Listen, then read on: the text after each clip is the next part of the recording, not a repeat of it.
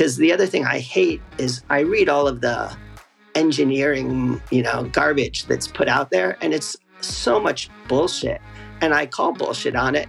Never once has anybody said, oh, well, he's not really an authority. He, he doesn't know what he's talking about. Everybody just says, oh, okay, we're not going to challenge this. You make a lot of friends along the way, but I always kind of say they're friends of my bike. They're not really friends of me because as soon as you stop, they feel like they're not your friends anymore. And I went to like these small mom and pop sort of uh, handlebar makers, and I'm like, hey, can you make this for us? And they're like, yeah, sure, we could do that. I'm like, well, I need 200,000 of them.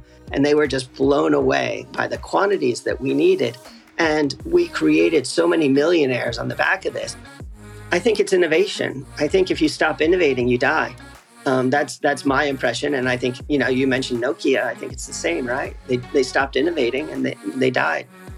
Building any great business, it obviously takes a lot of single-minded focus, and you spend a lot of time away from your family, away from your friends, building this business, and you maybe sometimes I think you lose you lose sight of what's really important the cost of quote unquote success. Because can we call Phelps's achievement success if he's no one to celebrate it with and he doesn't like who he's become? It's really important to have that safety net. No matter what it is that you're doing, if you're trying to achieve any sort of success and you don't have that safety net, it's really easy, I think, to fail and to, to falter. And no matter how successful you've been, it's really hard to, to justify that it was worth it. I'm Anthony Walsh. This is the Roadman Cycling Podcast, a founder series, where we get inside the heads of those who drive this planet forward. You can quote them, you can disagree with them, you can glorify or vilify them. The only thing you can't do is ignore them, because they change things, they push the human race forward. And while some may see them as crazy ones, we see genius. Because the people who are crazy enough to think they can change the world are the ones who do. It's episode 653 of the Roadman Cycling Podcast. It's a founder series, and I sit down and chat with Factor founder Rob Gitelis.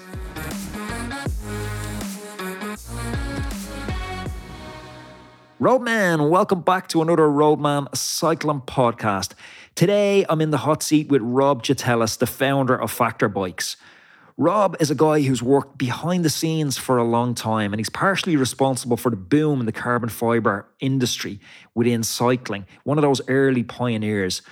He was working behind the scenes, building other brands, building their equipment for them, but he had that entrepreneurial spirit coursing through his veins. It comes out time and time again in this conversation. Like entrepreneurs, he wasn't happy. He's never happy working from someone else. It can't produce happiness. It's not in the makeup of the entrepreneur. So he struck out on his own with the brand Factor. And indeed, that entrepreneurial spirit is now emblazoned on the frames with the words never status quo. Factor has been a runaway success from Tour de France podiums to stage wins in the biggest one day races in the world. They're sponsoring Israel Premier Tech and even have Chris Froome aboard the bike. But this is more than a story about building a brand. This is a story of a man. This is a story of Rob. This is a story of the personal toll, the sacrifice it takes to be successful in business. It's a rare behind the scenes look into the industry that we love, warts and all. Roadman, let me welcome to the Roadman Cycling Podcast, Rob Gitelis.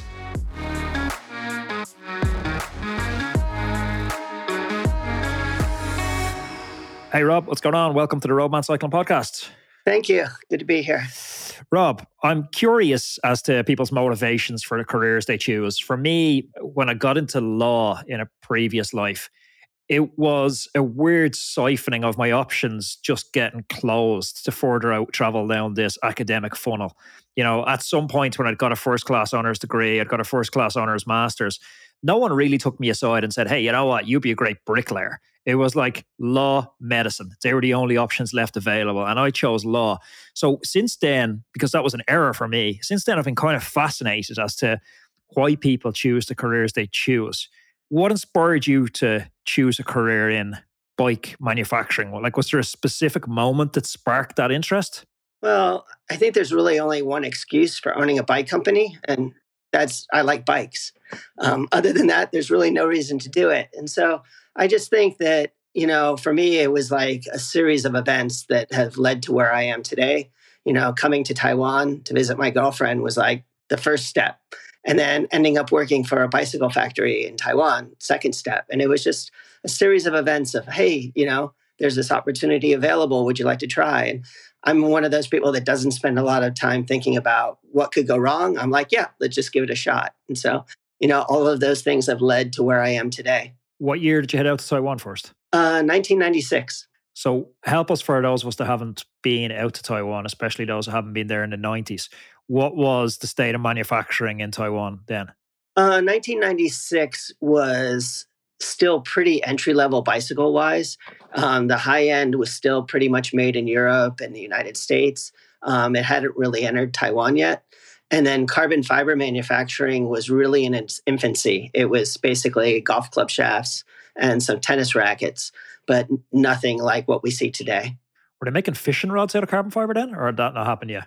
Fishing rods were made out of carbon fiber, but they weren't made here in Taiwan. That was a Japanese thing.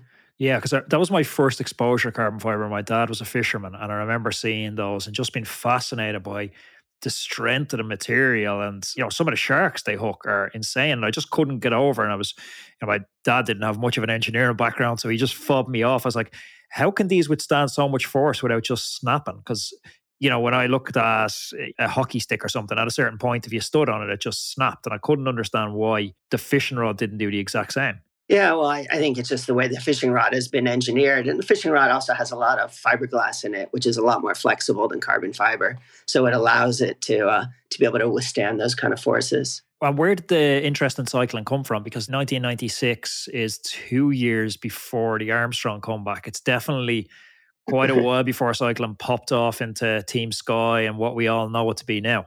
Yeah, well, I started to race bikes when I was 13 years old, uh, growing up in uh, Miami, Florida. And I was very fortunate that um, one of my close friends is uh, Chris and Kevin Carmichael, who are a few years older than me. Um, Chris went on to be, you know, working together with Lance as part of, uh, you know, his his coaching team, and his brother, who was a physician, was my roommate when I was in uh, university. And so I always had sort of like these guys to look up to and to learn about cycling from. And, you know, I worked my ways through, you know, different levels and, you know, up into being a professional, but not a very good one. And then uh, when I got to Taiwan, it was like a good opportunity. Okay, I'm racing bikes, I'm at a pretty high level, but maybe now I can try something else. Do you think, looking at how the industry's developed from 96 to now, could you have foreseen the direction it's gone? Um, I don't think that I knew enough when I first arrived there, but I think it all sort of makes sense now. I think that a lot of the industry was also in Japan, and Japan was sort of in the process of transferring a lot to Taiwan. And a lot of companies were, you know, discovering that Taiwan was quite capable of making very high-end products. When I think the impression in the beginning was oh, this is a low end, cheap kind of thing. But then when people started to really understand that, hey, if they can make a motorcycle, they can definitely make a bicycle or they can make bicycle parts. And that sort of changed everything. And that was really sort of the foundation of my business was when I first got it started was that there was vendors available that could do anything in Taiwan that was being done in the Europe or the United States. So help us to understand the ecosystem as it exists now, because I think there's a big misconception about how bikes are made. On the one hand, people dramatically oversimplify. They say, well, basically every bike frame is coming out of one of two factories and they just spray them up with a different spray job. And then on the other end of that, people believe that nearly every single bike is a work of art that's made by hand and has crazy amount of love and care in it. I'm guessing the answer is somewhere in the middle, but maybe just give us an insight to what that ecosystem looks like at the moment. Well, I mean, the carbon fiber bicycle industry really is kind of like there's three sort of layers of it, I would say. There's about five factories now that probably produce a few million frames. And most of the more famous name brands come out of those factories. Then you get the next sort of tier down, which then works for sort of the next tier of the bicycle industry. You know, not the giants or treks, but sort of the next level down. So, and then there's this third level, which is these very small factories that are producing lots of open model frames that we call them where almost anyone could go buy you know from 1 to 10 to 100 frames from those really small factories. And so we have to look at sort of those three tiers. So when everybody says the bikes are coming out of all the same factories that is somewhat true when you're talking about you know the giant trek specialized Cannondale. But then when you start to get further down then you know those smaller brands are actually not able to actually work inside of one of those bigger carbon fiber factories. Is it a correct assumption from me to say that this tiered system that you've set up like the top tier there's something better going on there? There's better molds there's better quality assurance. What is it that separates tier one from tier two from tier three um, I would say tier one is really about the size of the factory. So the amount that they can produce, then they're only willing to work for companies that can actually order quite a lot of product. So, you know, they're not going to want to accept an order for less than a few thousand units when, you know, and then they want to get several, you know, times a year those orders for a few thousand units as a minimum. So if you look at, you know, specialized for example you know they're ordering hundreds of thousands of units. And so that's really the key to those really big players. It's not necessarily that the quality is higher the molds are better. It's more about just the scale of the business between the first tier and the second tier. The third tier however that's like the wild west. Those are anybody who wants to opens up a factory and just starts selling product. You don't know anything about the quality or what materials they're using or anything like that yeah, I traveled over to Canton Fair just before the pandemic and I didn't really have a motivation for going. There was a buddy of mine had some business and I tagged along. I'd never been to China. And I had a look at, you know, obviously as an avid cycling fan, drawn to the cycling area and talking to the bike manufacturers. And I was struck by just how little knowledge the salespeople had. They obviously weren't expecting like cyclists to ask cycling questions, but when you start asking stuff about stiffness. It's just like the response is, yeah, good bike, good bike. I'll get you good bike. it's like, all right, can we go a bit deeper than this? Yeah. Yeah. You know, so there was a point in my working career where I was the owner of one of those substantially large factories. And, you know, I was building bikes for Cervelo, for Santa Cruz, for uh, BH, for Pivot. And so I, I, was part of that top tier of the industry for many years. Um, I actually sort of helped to create it. And so a lot of those second, third tier factories are actually just employees that came out of the first tier factories that just wanted to go create their own businesses. So there's a, lot of, of cross DNA between all of the factories in the industry. So fill in that gap for me between you arriving in Taiwan in 96 and you coming to own one of these factories. Well, I went to work for the very first carbon fiber vendor in Taiwan, which is called Advanced Composites. And Advanced um, did a joint venture with Look for a technology transfer. And so I worked at that factory, kind of helping to manage that technology transfer between Look and uh, and the factory. So we we basically you know learned how to make bikes from Look is the best way to explain it. And I worked at that factory for a couple of years. It was interesting, but um, quite honestly, where the factory was located was such a polluted part of Taiwan at the time that I really struggled with just the whole environmental part. I still wanted to ride my bike every now and again, and it was just a, a terrible place to live. So I was offered a job working for Profile Design, moving their production from the USA to Asia, to Taiwan, essentially. And so I did that then for a couple of years. And it was pretty amazing. You know, Profile was very, very big, you know, handlebar maker, aero bars especially. Yeah, I remember the aero bars. And I went to like these small mom and pop sort of uh, handlebar makers. And I'm like, hey, can you make this for us? And they're like, yeah, sure, we could do that. I'm like, well, I need 200,000 of them. And they were just blown away by the quantities that we needed.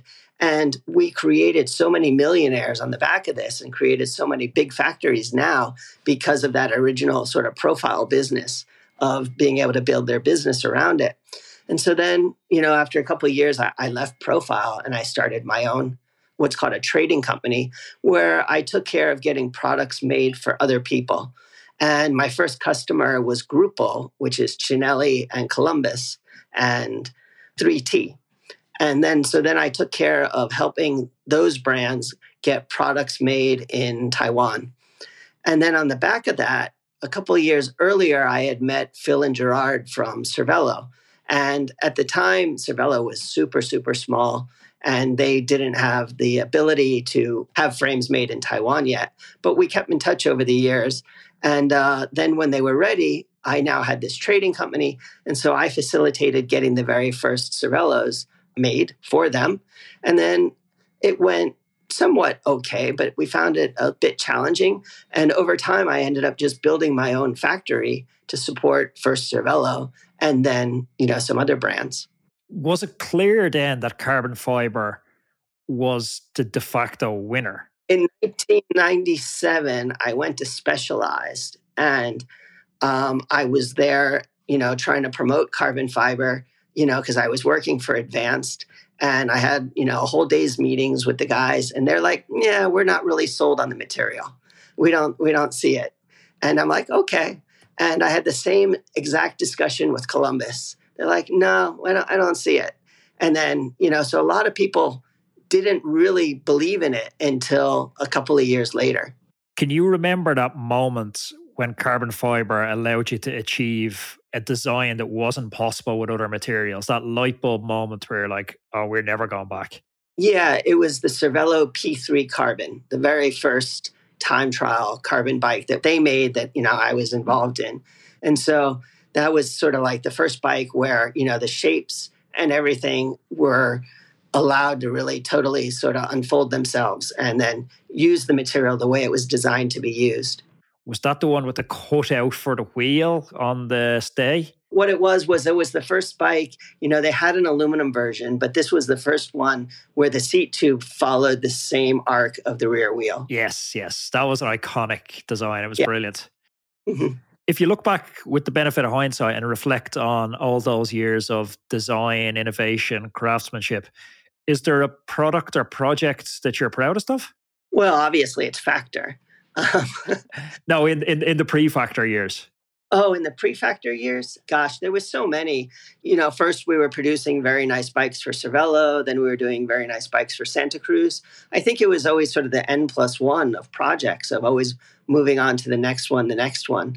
Um, so there's there's not really one particular one, but I think what it is a scenario that I always remind myself of is um, we went to Eurobike and Quintana Roo had shown a carbon fiber time trial bike. And this is when I, you know, and Cervelo was like, oh, damn, we really wanted to get that done, you know, but we're not planning it for another year. And I'm like, well, why don't we get one done for Interbike? And like, that's three weeks later. I'm like, yeah, we can do it. And uh, so then the engineer from Cervelo, he came, stayed at my house, and he designed the bike night and day. Um, spent about a week and then we were actually able to get a mold made and samples made and actually arrive at Interbike in Las Vegas with what looked like a rideable bike. And it really then stole all the thunder from that Quintana Roo. And it was a pretty amazing, you know, kind of like a, a Mission Impossible project that came together. Speaking of Quintana Roo, like what causes those brands that seem to have a significant market share to just disappear. You know, there's, there's great examples in other industries. You know, Nokia have the entire phone market and then they disappear. But Raleigh and Quintana Roo stick out in my head as two big brands that I have not seen in a long, long time. I think it's innovation. I think if you stop innovating, you die. Um, that's that's my impression, and I think you know you mentioned Nokia. I think it's the same, right? They they stopped innovating and they they died. Where does the innovation come from? Is that engineer led or is that founder led? I think it's founder led. Yeah, because you know founder has to hire the engineers. And so if the founder's not believing in the future of where the things are going, you know, you need to have that foresight of, you know, this is where where things are going and this is what we can do. And then you hire the engineers to, to get you there. But if the founder doesn't believe in it, then there's no chance. Um, when you've been building out your teams, is that is that a strength of yours, identifying talent and hiring the right talent? And are you able to hand off responsibility or do you struggle to let go of those reins? Well, I'm lucky in the sense that, you know, I've now been doing this for nearly 30 years. So, you know, so many of the people that work as my employees are people that I worked for as their supplier in the past. So, like my head of engineering now, his name is Graham Shrive. You know, he was the head of engineering at Cervelo. And so it was a case of, you know, we worked really well together when I was his supplier. Now let's flip that up. Now let him be the head of engineering at Factor, and I give him total autonomy to do what needs to be done. of course I'm part of all the meetings, but at the end of the day, somebody has to be responsible and you know, I hold Graham responsible for it. It's amazing longevity in a single industry and when you're in an industry, a singular industry that long, there must be some crazy high points. And, you know, we, are going to get into the factor story because it's amazing and Tour de France stage wins. But before we jump into the, the shiny highlight reel that everyone loves to showcase on Instagram these days, what's the dark points?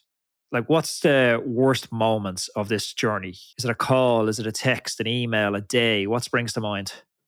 I was watching Paris Roubaix and George Hincapie snaps his fork off and goes crashing off into the dirt.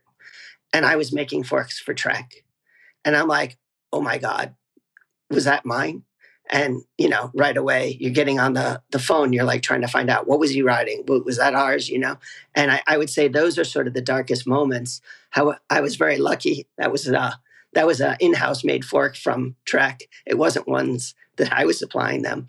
But I would say that, you know, when you're watching bike races on TV, people are using the things that you've designed and manufactured, and then it breaks. That's a pretty dark moment because you don't know why it broke. If it was something that you did, or if it was something that you know that was an exterior uh, result.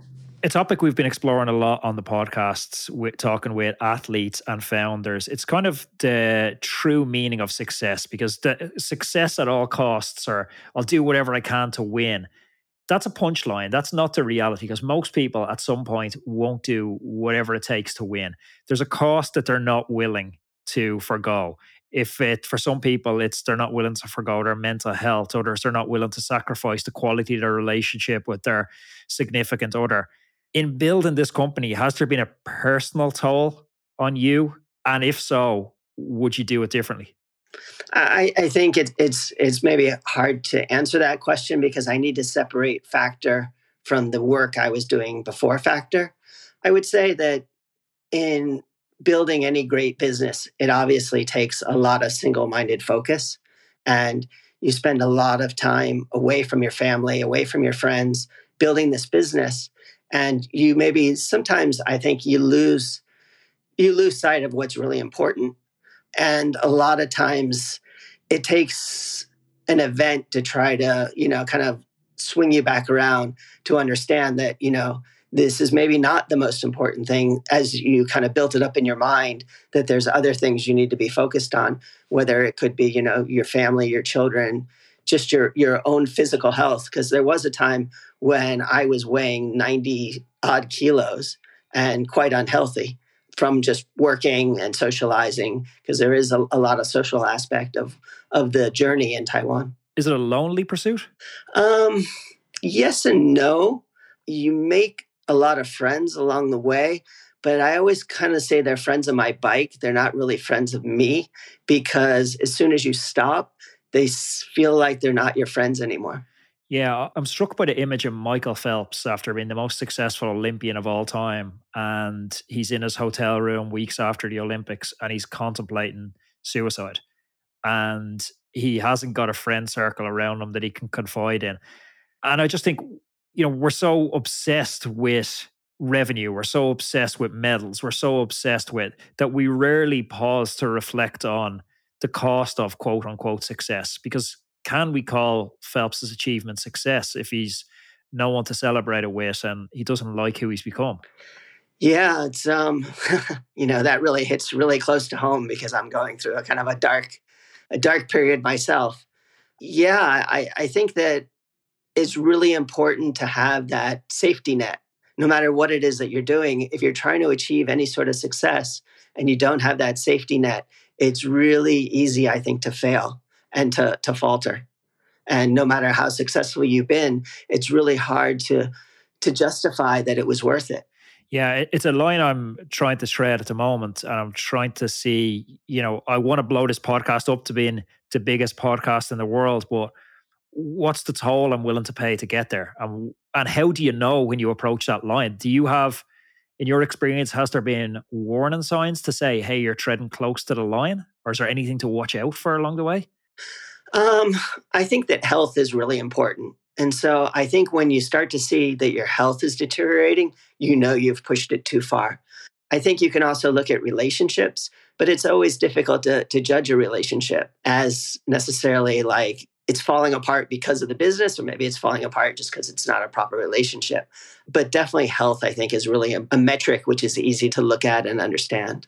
I love that. And I've written down that friends with a bike because I wonder that with the podcast. Like, I get this chance to chat to these amazing people, but are they friends or are they friends of the podcast? Would they pick mm-hmm. up the phone if I didn't have, you know, nearly half a million people tuning in each month? Yeah, yeah, it's a, it's a real a real good question. I mean, I was, you know, in in my life, I've had very few uh, chances or needs actually to reach out to my support group, but just this past week, I actually did, and I was very happy that um, to find that I did have people that were there to support me. That's awesome. We are happy to have HVMN as one of today's show sponsors. There's been a huge buzz in the cycling world about ketones and their effects on focus, weight management, and performance. But what are ketones? Well, ketones are a natural source of fuel for your body. They're up to 28% more efficient than glucose, making them an incredible fuel source for long endurance rides or even races. After overindulging a little bit in the holiday period, I'm doubling back down on my diet and I've been using ketones along with intermittent fasting to get dialed back and into my optimum race weight.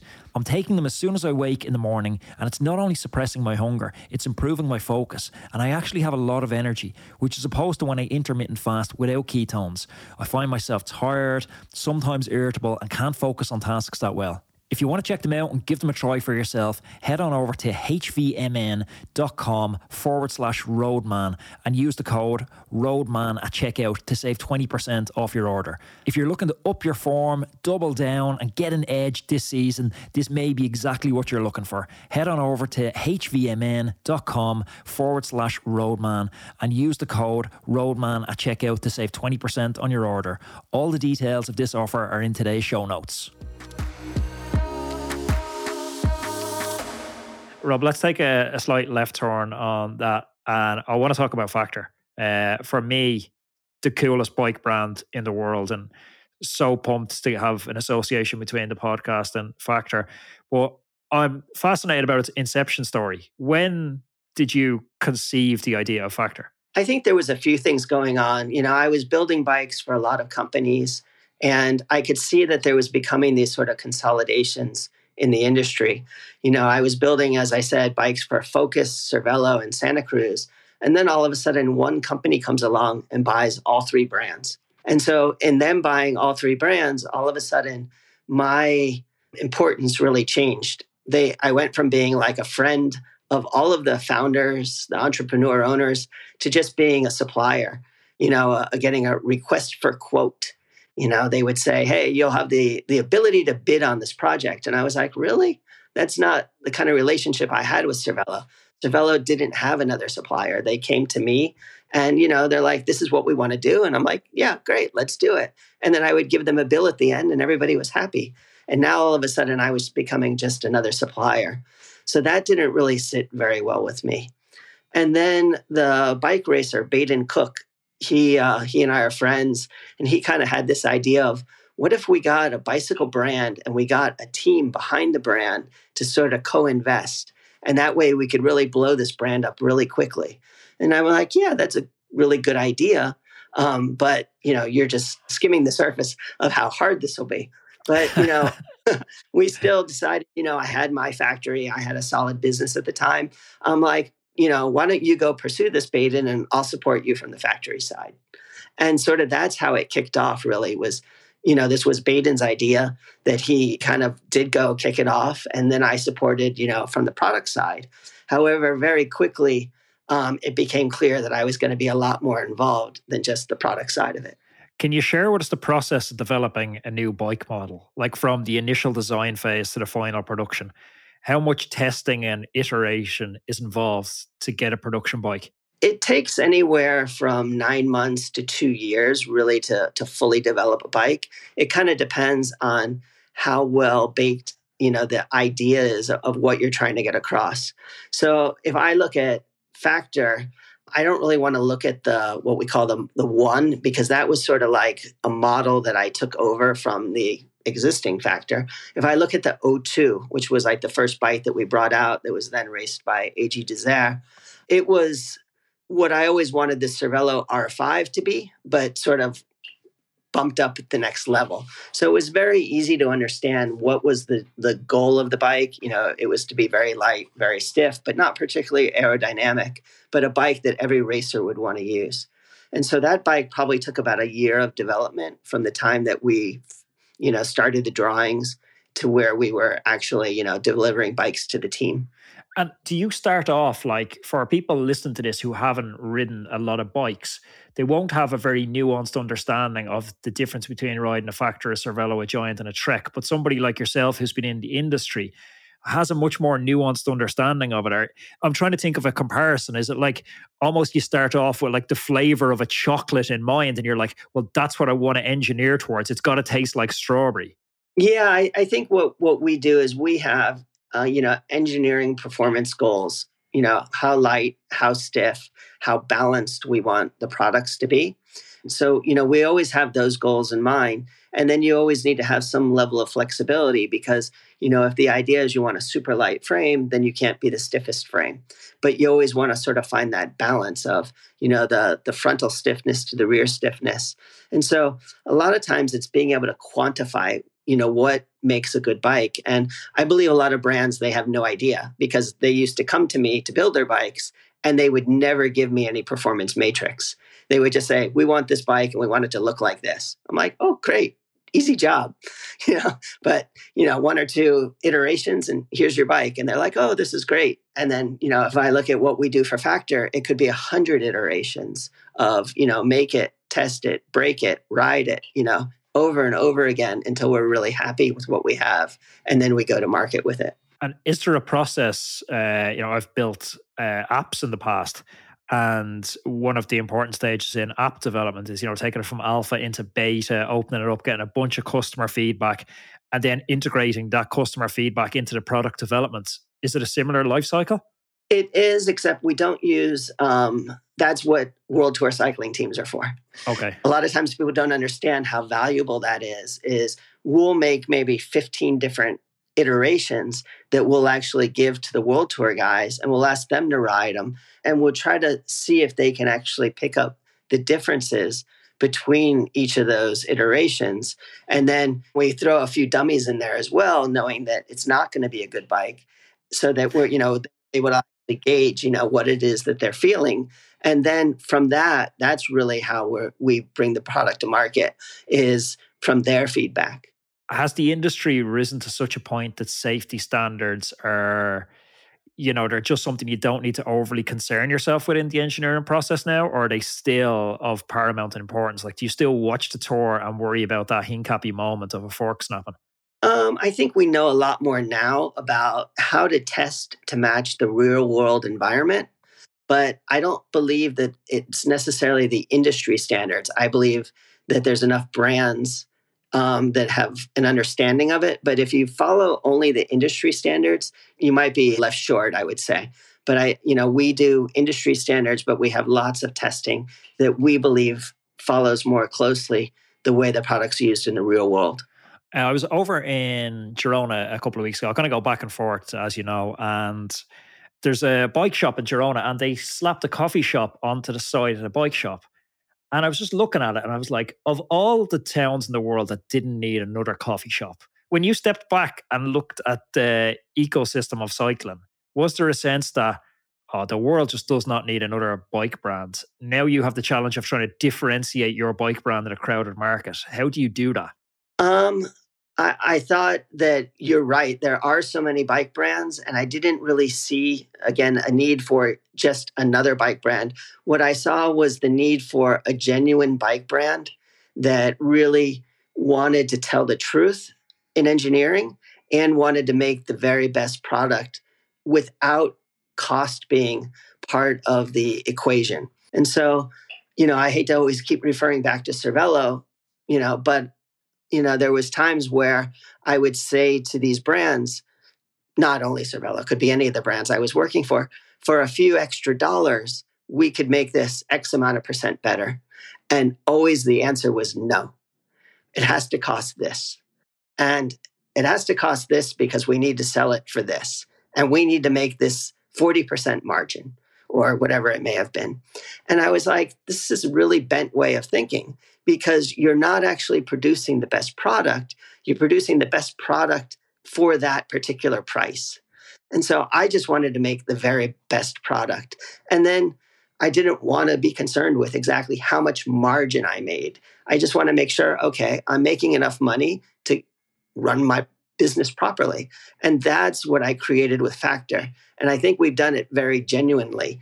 Because the other thing I hate is I read all of the engineering, you know, garbage that's put out there, and it's so much bullshit. And I call bullshit on it. Never once has anybody said, oh, well, he's not really an authority. He, he doesn't know what he's talking about. Everybody just says, oh, okay, we're not going to challenge this. Yeah. Does that give you wiggle room, the fact that you aren't totally building the company around bottom line profit? Not that profit's not important to you, but just it's not at the forefront of your thoughts. Does that give you wiggle room now to look at sustainability and ethics, which look both to be quite considerable challenges in the bike industry? Um, I think I would add one more sort of metric to that. And I, I would say paying a livable wage is really important to me. And so all of my employees make well above what I would consider sort of like the the minimum of the cycling industry, well above that. And they do that at my expense in many ways because uh, you know I pay myself quite a bit less as do some of our other executives in order to make sure that all of our employees are very well incentivized. So I would say that that's one sustainability in the bike industry is super difficult. You know, we're we're creating a very green product or green use product, but you know, carbon fiber at the end of the day is a petroleum product, and there's there's really no way around it, and there's really very little recycling possibilities around it, as you learned from Josh Poertner a couple of weeks ago. Yeah, I chatted to Josh on it, and Josh is he seems to be trying to move the envelope on sustainability, but as far as I remember, you'll speak better to this. The best he can do at the moment is make like sealant from bike frames. Like that's the height of the innovation. He can't make a product from it. You cannot from the thermoset carbon fiber. What we do with our material, we try to not let it end up in a landfill. So we actually work with the local government where we chop it and they mix it into concrete as a reinforcement. So it goes into a lot of paved roads.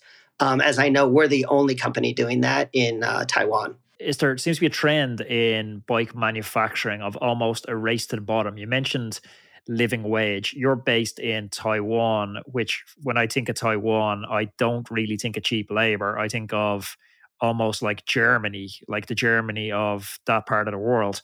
Is there, you know, I don't want to say a pull, but is there a motivation or an incentive for you to stay there or to go to the likes of Vietnam or lower cost labor markets? I used to own a company, a very big trading company that I, I explained about before. I actually sold my shares in that to my old business partner, who still owns some carbon fiber factories. And um, currently, they're building a factory in Bangladesh. And he was so proud to tell me that they're going to pay $6 a day for their labor in Bangladesh. And I told him, as a human on this planet, he should be ashamed of himself for even saying something like that, better yet, doing it. I don't believe in the race to the bottom, but it's definitely the case, whether it be Vietnam or Cambodia, but, you know, and now Bangladesh. I, I'm just blown away by it, to be honest with you. And I don't think it's necessary.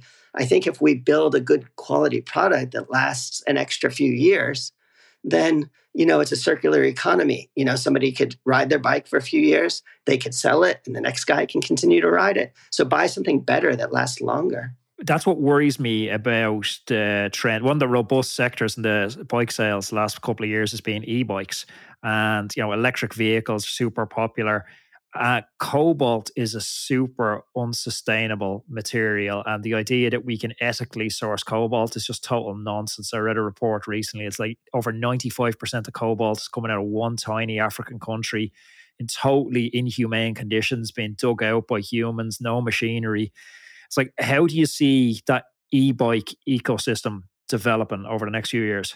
Well, I, am not an expert in e-bikes, but obviously I am seeing that you know there's a huge explosion, and you know battery technology is changing on on a weekly basis almost. So, um, but I am very, very concerned with okay, you know, it's bad enough now that we have hundreds of millions of bikes sitting in garages. Now we're going to have hundreds of millions of e-bikes sitting in garages because eventually they will seep. It will end up in our, you know, landfills. It will end up in our soil, and we will be having, you know, you know, a great battery issue. I want to finish up just talking about sort of the performance aspect of the bikes you're building. And maybe to kick off that, tell me a little bit about Alex Dowsett's attempt at the world hour record. How much of a challenge was that from an engineering standpoint? Well, there was a few really big challenges. You know, obviously he decided to do it in the height of COVID, um, which meant that we actually, you know, were almost shut down at the time that he decided to do it. And so it, it made building a track bike, you know, very challenging. His his track bike was a one off, and it was basically built by my uh, head of engineering uh, in Taiwan and myself by hand. you know, but we were lucky that you know it followed the time trial bike that we had only you know just recently launched, the Hanzo. So you know, as far as the design and all of the the aerodynamic aspects of it, that was all pretty straightforward. But it was you know how to turn that Hanzo into a track bike was very very complicated. And then I believe that that Alex went and did some wind tunnel testing with it, and you know between the skin suit and you know all of the other things that that were incorporated he had, you know, what was the fastest setup in the world at the time. I don't know if what Ganna, you know, I don't know if that Pinarello is actually any faster. We haven't seen a head to head, you know, comparison. But I, I believe that, you know, the Hanzo definitely, you know, was incredibly competitive because you could see that Alex rode the third fastest hour in in the world on that bike. So how do you measure these fastest bikes? Is there an objective standard to show what the fastest bike is? It seems like every company in the world throws their bike into a wind tunnel and then runs, you know, a hundred different yaw angles at it until it finds the yaw angle that makes their bike looks fastest. And it's really more of a marketing stunt than it is any uh, objectionable data. I think that there's companies that go to the wind tunnel for the photo opportunity and there's companies that go to the wind tunnel that actually do science. Um, the ones that are there actually doing science, there's probably five or six of them, um, and and I would say that we're one of them.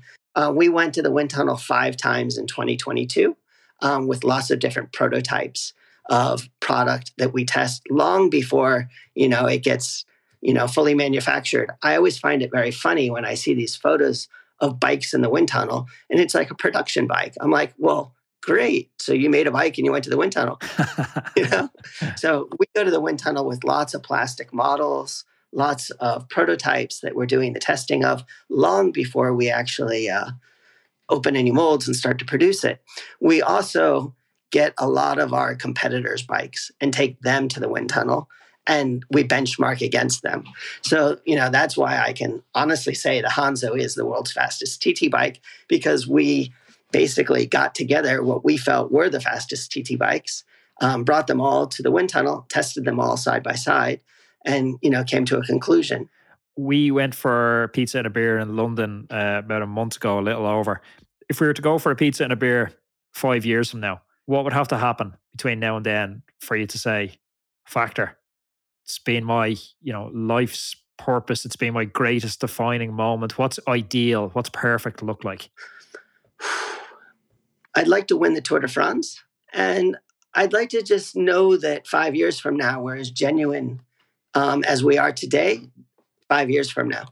So that we're, we're, we're sticking to our principles of producing the best bikes in the world and providing, you know, an experience. Um, you know, I like to say, you know, I'm very grateful that I'm building a product that brings a lot of health and happiness to people all around the world. And I hope that five years from now, I can say the same. Rob, I've loved this conversation. Thanks for chatting with me on the Roadman podcast. Thank you. Thank you for listening to today's podcast. Have you ever wondered how good you could actually be? Each of us has a unique set of circumstances with work, family, and social obligations, but we all still want to fulfill our potential in cycling. Okay, okay, maybe you won't ever win the Tour de France, but for most of us, this is what cycling is about. So let us build you the perfect training plan around your lifestyle that's totally unique to you and will help you finally realize your cycling dreams. So, whether you're just getting started on the bike or if you're a more seasoned cyclist, we have a suitable coach for you. So, why not schedule a call with us and we can have a chat about how we can help you go further than you ever dreamed of in your cycling and fitness goals? Go to roadmancycling.com forward slash contact or pop me an email directly to sarah at roadmancycling.com.